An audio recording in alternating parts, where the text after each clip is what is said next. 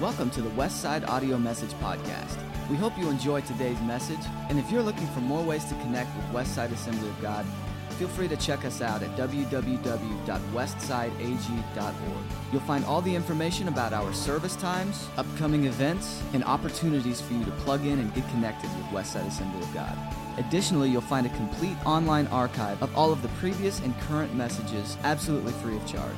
We hope you are encouraged by this week's message, and thanks again for downloading the Westside Audio Message Podcast. Verse 6, chapter 1 God said, Let there be an expanse in the midst of the waters, and let it separate water from water. So God made the expanse and separated the water under the expanse from the water above.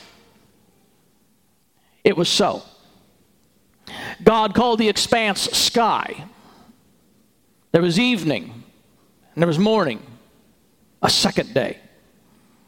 God said, Let the water under the sky be gathered to one place and let dry ground appear. It was so. God called the ground land, and the gathered waters he called seas. God saw that it was good. You'll, you'll see that repetition of some of these words throughout the uh, days of creation, and we'll handle many days of creation in the next sermon, but we're not going to get too far into that in this single sermon here. But you'll see God naming something after He has given it a function, a purpose. And then you'll see God looking at it and say, That's good. I'll have more comments on that in the next sermon. I just want to draw your attention to how you will see this repeated in uh, the account of the creation. And God said, Let the land produce vegetation, plants yielding seeds according to their kinds, and trees bearing fruit with seed in it according to their kinds. And it was so. The land produced vegetation, plants yielding seeds according to their kinds, and the trees bearing fruit with seed in it according to their kinds. And God saw that it was what? Good. There was evening and there was morning. That was the third day. Now, you got to get inside the mind of the ancients to really appreciate everything that is being said and the true message that Moses is trying to convey in this creation narrative. But we have typically read this with uh, an effort to try and align this with science as we understand it. And in my very first sermon in this, I made the statement that Moses did not intend to write a science textbook. So, in order to understand what Moses is saying and what he's trying to convey to his readers, the ancients, let's start off with trying to get inside their mind and what would they have understood in reading this. First, understand how differently the ancients understood reality as opposed to how we understand and explain reality. For us, science has become the widely accepted gold standard of truth and reality. Uh, whether that's for better or for worse, it just nevertheless has become that, that standard for us. We are hard pressed to accept theories and tales that don't seem to be scientifically plausible.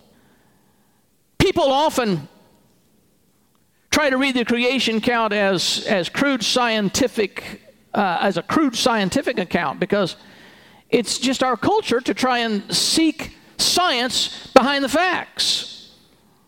If somebody makes an outlandish claim, like I talk warts off people, or I happen to have a pill that you add to water that makes it burn in your car like gasoline, we appeal to science for reality, don't we? there was a men's group in the church that I uh, pastored in California that before I got there, they had a presentation from a local representative who was representing a company owned, operated by a man named Dennis Lee. Now remember that name. Don't ever forget that name. Don't ever buy anything from Dennis Lee. So the representative of Dennis Lee had come to my men's group before I became pastor there, and they were selling the perpetual free energy machine. Now, those of you who have any scientific background I've already dismissed that as totally ridiculous.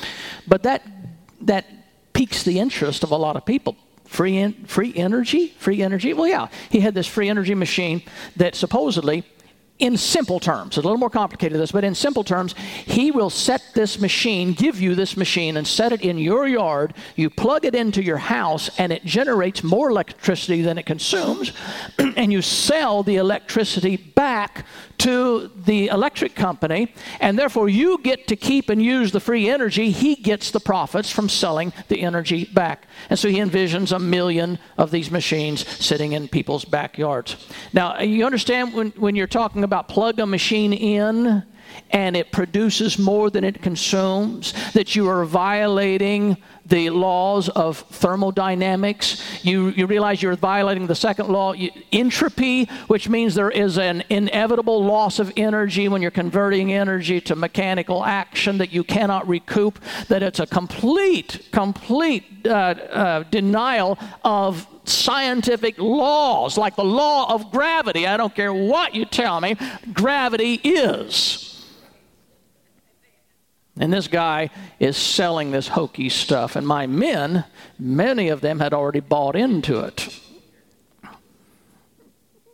And the man who was giving the sales pitch had invested $15,000 in having the local distributorship because if he wasn't interested in his free energy machine, you could find, you could also buy the miracle laundry balls with little blue liquid in it. You throw it in your laundry machine and it keeps your clothes clean from now on without any soap.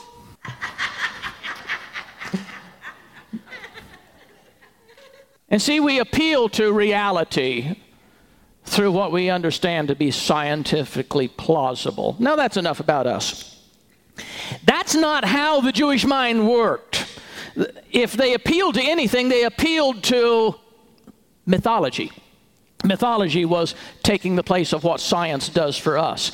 They wanted to explain reality through the mythological stories. So, if they wanted to understand uh, lightning, thunder, volcanoes, things that happened. There was a mythologi- mythological story, typically somewhere behind that, said, here's the reason that this is. And they appealed to those mythological stories to prove reality. Everything was explained as having a purpose because, mythologically, the gods willed it to be so. They didn't know anything about how our solar system functioned. They didn't know anything about science. That was, they didn't know anything about botany, biology, zoology, astronomy, geology. Those things had not been discovered, but they operated on the basis of what purpose is this? If there was a volcano that exploded, there was some sort of an understanding behind that. The gods must really be mad at us. There's a purpose for this volcano. God is punishing us. Now, to understand how they didn't think in scientific terms, that in itself ought to tell you Moses did not write this to be a scientific treatise. His readers wouldn't have been a bit interested in science. They didn't, but they were interested. What's the purpose behind all this? That's the reason Moses wrote this is to demonstrate the real, true, biblical, godly purpose for creation. Because they were getting all kinds of false answers from the community around them of talking about their mythological gods and why they had purposes in what existed. But Moses is giving the truth in this. Now, this, this culture that was not science minded, they related all of the faculties of their understanding and their emotions to the heart.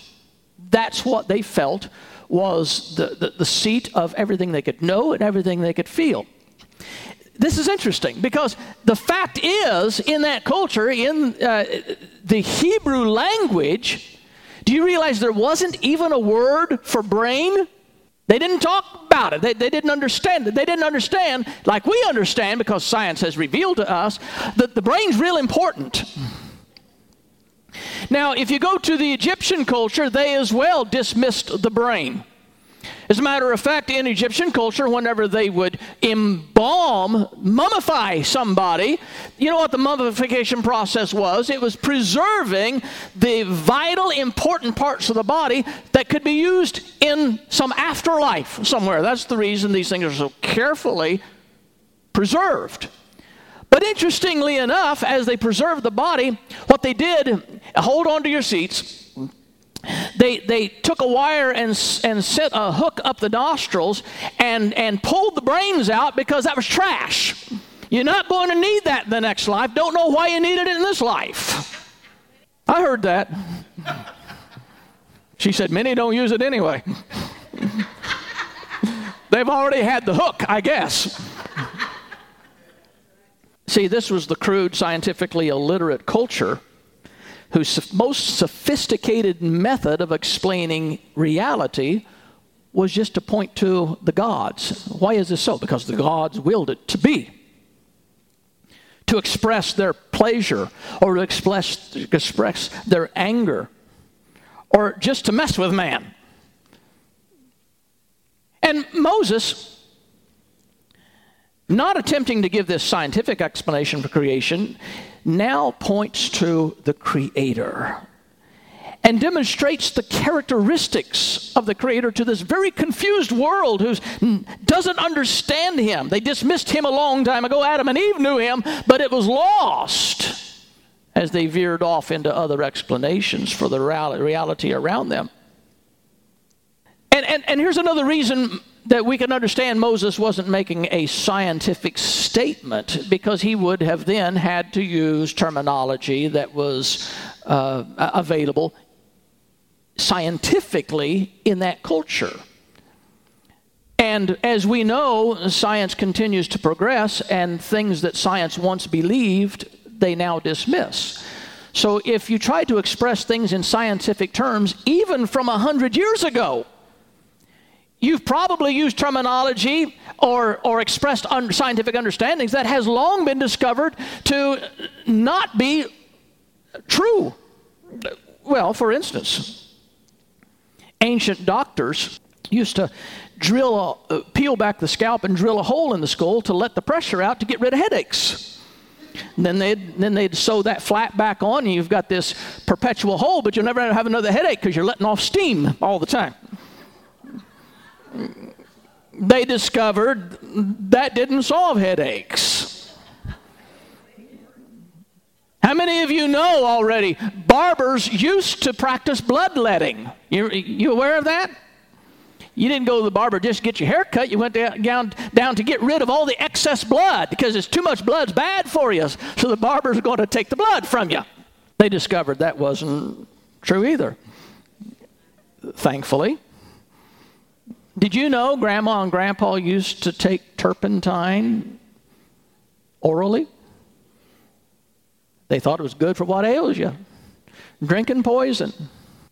How many of you remember or have heard about? I'm not accusing you of being this old, but you, you heard about what they called soothing syrup that they gave to cranky babies. Did you know that was 65% morphine? No wonder the babies calmed down.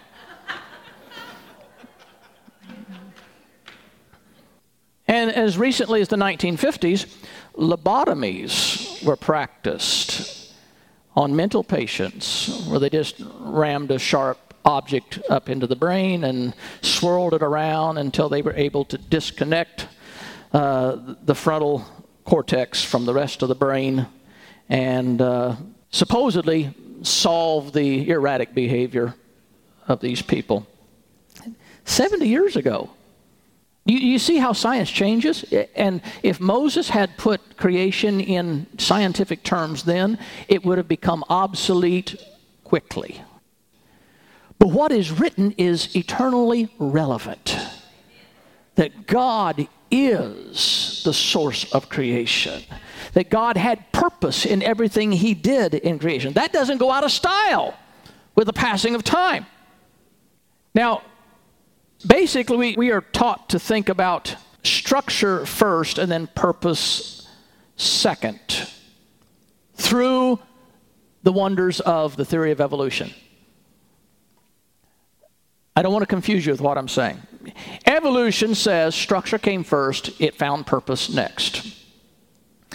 There was a world, atmosphere, water, minerals, before there was ever man by the evolution, evolutionary theory. And then when man finally came along in the passing of time, man found a purpose for these things. So we have been influenced by our culture to think structure first, purpose second. That's the reason we collide from the Christian perspective with this theory of evolution because we start off with a God who has purpose first before he puts anything into existence. He didn't just create things and later on, somebody discovered, well, look how this wood works real well for shaping. We can make all kinds of things out of this wood. Look how these, this vegetation happens to be edible. God created it all with a purpose and knew ahead of time how functional these things would be. We see purpose first, a plan, a designer, an intentional creator. Evolutionists play the odds, believing that randomness in the cosmos caused things just to happen. And by that theory, things just happen. You have one planet in the entire universe that we know of where all of the elements necessary to sustain life just happen to come together in unison.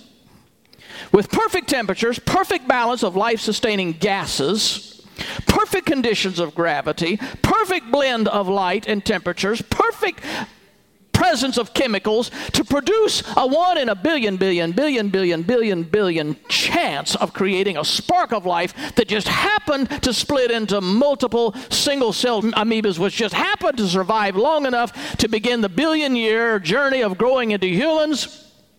And all of that is just chance. And can anybody even fathom that without a, a, a, an intelligent designer, absence of any intelligent creator, guide, that these things can just possibly happen by circumstance? And call that science? Yet we are condemned and accused of being antiquated thinkers if we don't buy into this theory of evolution. Yet we point back to the book of Genesis and we see there is a intentional creator who didn't mess around with primordial ooze and single-celled amoebas who brought things into existence who spoke vegetation into existence, who separated the land from the seas, who separated the, uh, the waters on the earth from the waters in the sky, who had purpose and design in everything that he did. And all I have to do is believe there is an, uh, an intelligent designer, a creator, and I'm the one that's crazy? theistic approach sees God as the intelligent designer that created everything with a purpose. Dr. John Walton had this to say The diabolical nature of evolutionism is not to be found first and foremost in its claim that things came into existence in a randomly generated sequence through mutation and natural selection, but rather in the insidious way that it strips the cosmos and everything of its purpose. That is the heinousness of evolution. By evolution, nothing has purpose. You don't have a purpose, you are an accident. But theistically speaking, we understand you are created lovingly, fearfully made by God. You have purpose. Evolution doesn't cover that, can't even approach it. So on day one, God separates light from darkness and calls the light day and the darkness night. As we said, time begins as man reckons time.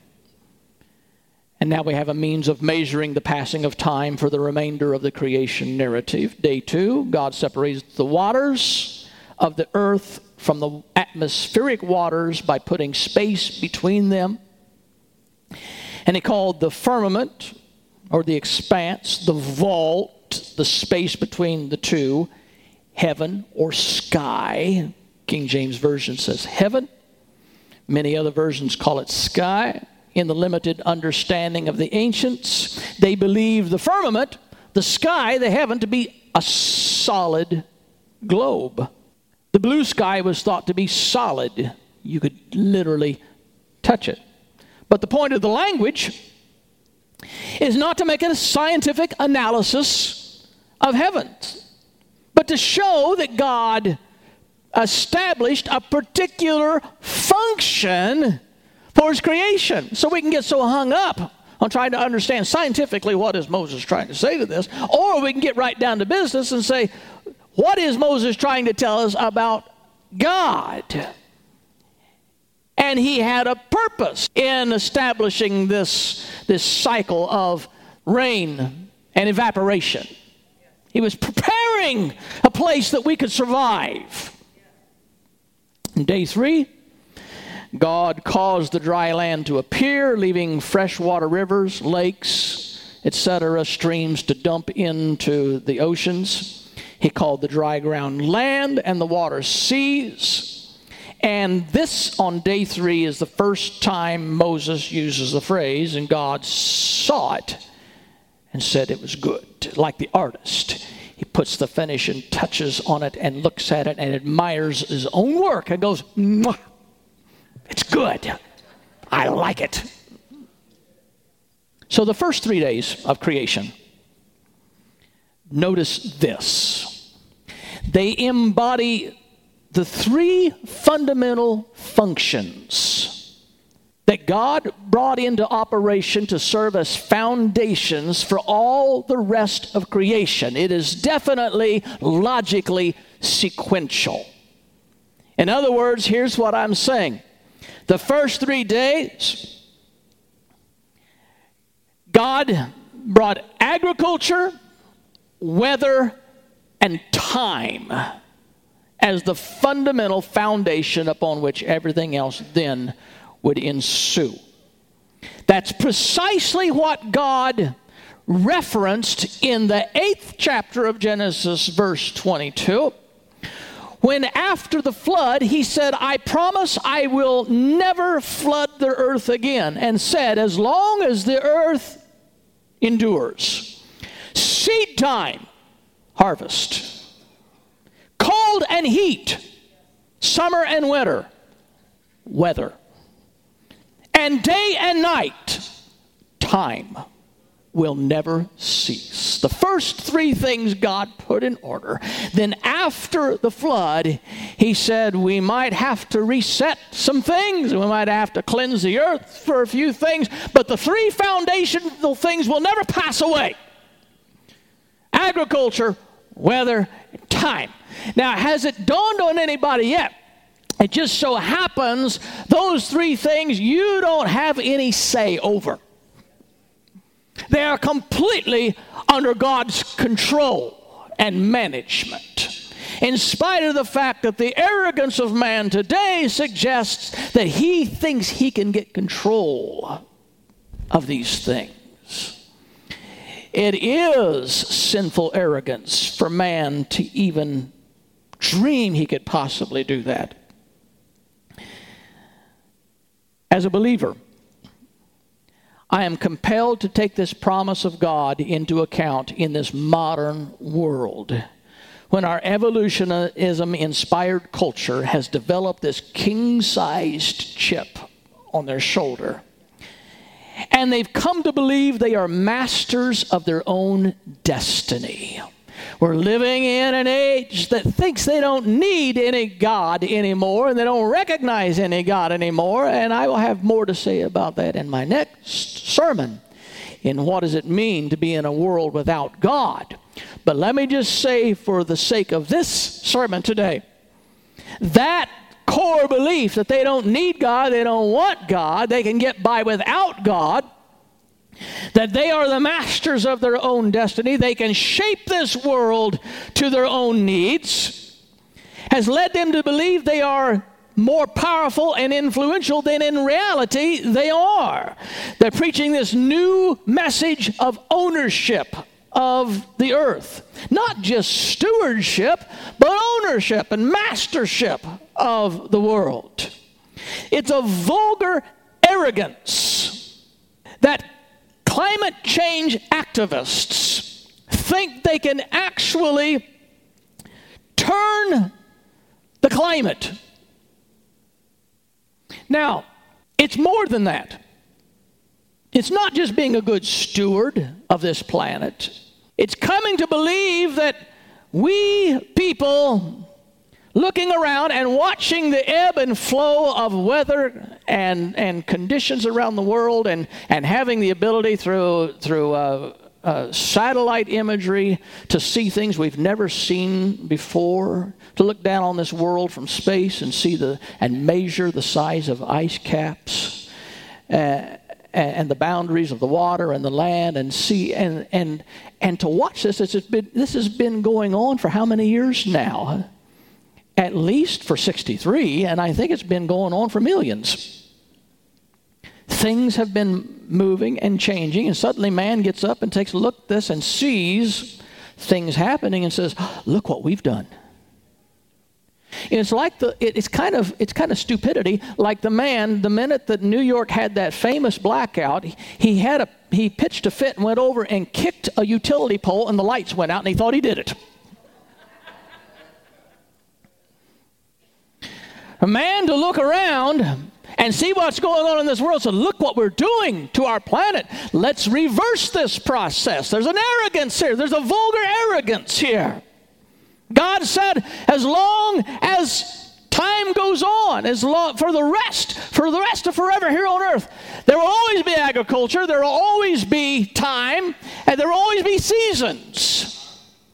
Now you might be able to uh, slightly modify, slightly budge something but the arrogance goes beyond what little tiny microscopic influence we might have and goes into dreaming of this perfect world that we, through our intelligence and our influence, can can create this, this world where it will be perfect if we can just get everybody on the same page. We've got the scientific, they think, the scientific knowledge and power to be able to fix this world. Vegetation will continue to cover the earth in places where man has no control or influence. It's not up to him. Weather does whatever it wants. Man's helpless to control it. If man could control the weather, he would have stopped Harvey, he would have stopped Irma. He can't do it. It's out of our control.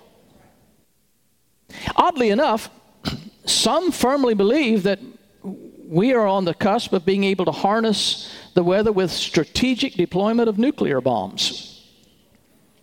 You go out and set these things and you change weather patterns. Now, you might wa- wipe out civilization as we know it, but we've got the weather under control. And concerning controlling time, we are a, a special generation that have seen the advent of cloning. Interesting thing about cloning is uh, one man said, I've met a lot of people who wish they could be cloned. He said, I haven't met the first person yet that wishes they were a clone. But cloning holds out promises. The cloning process. And I don't want to say cloning, you're thinking of another you having developed and, and walking around. This world has enough of me. There's a process in the whole cloning world that promises with that technology to do some wonderful things, cure to to, re, to reverse damage of heart attacks. They foresee to cure Alzheimer's, to prevent aging. You, you know what that is? Prevent aging? That is man's arrogant attempt to control what? Time. You can't control the weather. You certainly can't get control of agriculture around the world. And you can't control time. It's all in God's arena, not in man's hand. And all of these things add up to one thing is we're trying to get to a place where we are so independent we don't even need a concept of a God. Let's dismiss that too. We got it under control. We're masters of our own destiny. How sinful, how arrogant. But you can't ignore two vital truths as Moses brings out in the creation story. Number one, God he says very clearly is the creator. And number two, he is in control. We can't pretend we're God. We can't take his responsibilities. It doesn't mean modern technology hasn't enabled, has not enabled us to have somewhat of an influence or control over certain portions of agriculture or to build shelters to protect us from the weather. But it means when these powers raise their ugly heads, they prove to be thousands and millions of times more powerful than we ever dreamed we could possibly be. But they want to dismiss God from the conversation. We don't need Him in the picture, they say. We can fix our own problems. We can take over control of these creational functions. And we can, we can control the time, and we can reverse time, and we can live forever. You can't live without God. And if there's one dominant message in this passage today that I want to extract for you, it's that creation was not an accident, it was intentional, it was the methodical product of God. If all of creation were the result of randomness, unguided evolutionary development, humans would certainly be justified in trying to get to the top of the heap. We're just another evolutionary creature or thing. Why not everybody vie for being the king of the hill? But since it's not evolutionary process, we have somebody that we have to bow to, somebody we have to recognize, and that somebody is God. Sophisticated technology will never make us into God. It will never give us the powers of God. I remember watching a movie narrated by Orson Welles called Future Shock, and it started off showing uh, a, a, a man made diaphragm, torso, a man made torso lying on a table, and it was breathing on its own.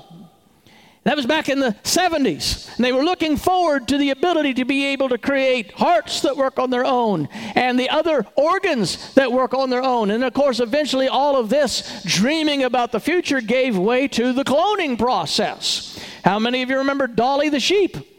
As they produced this sheep as a result of the cloning process. And then Dolly lived six years and died of uh, arthritis and uh, uh, lung congestion uh, man hasn't perfected producing life yet. They envision the day of reproducing human beings.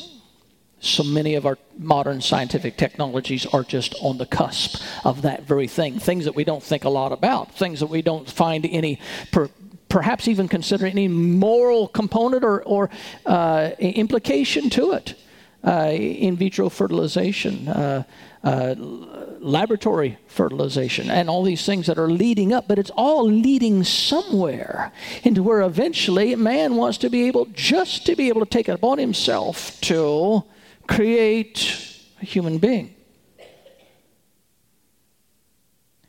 And the crowning moment of all creation that we haven't gotten to yet was when God created man and woman. And, oh, what's the height of arrogance for man to say, I want to do that too? And when man begins to create beings, who becomes God? Who becomes their creator? And what do you do with these creatures that are running around?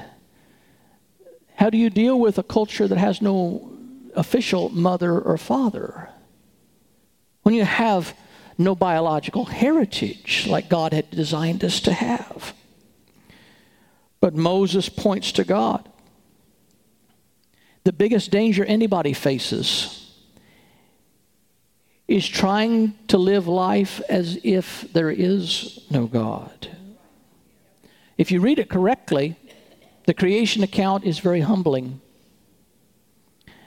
We should read the creation account and not try and figure out how it relates to scientific revelations we know today, but we should read the creation account and go away in awe of the Creator.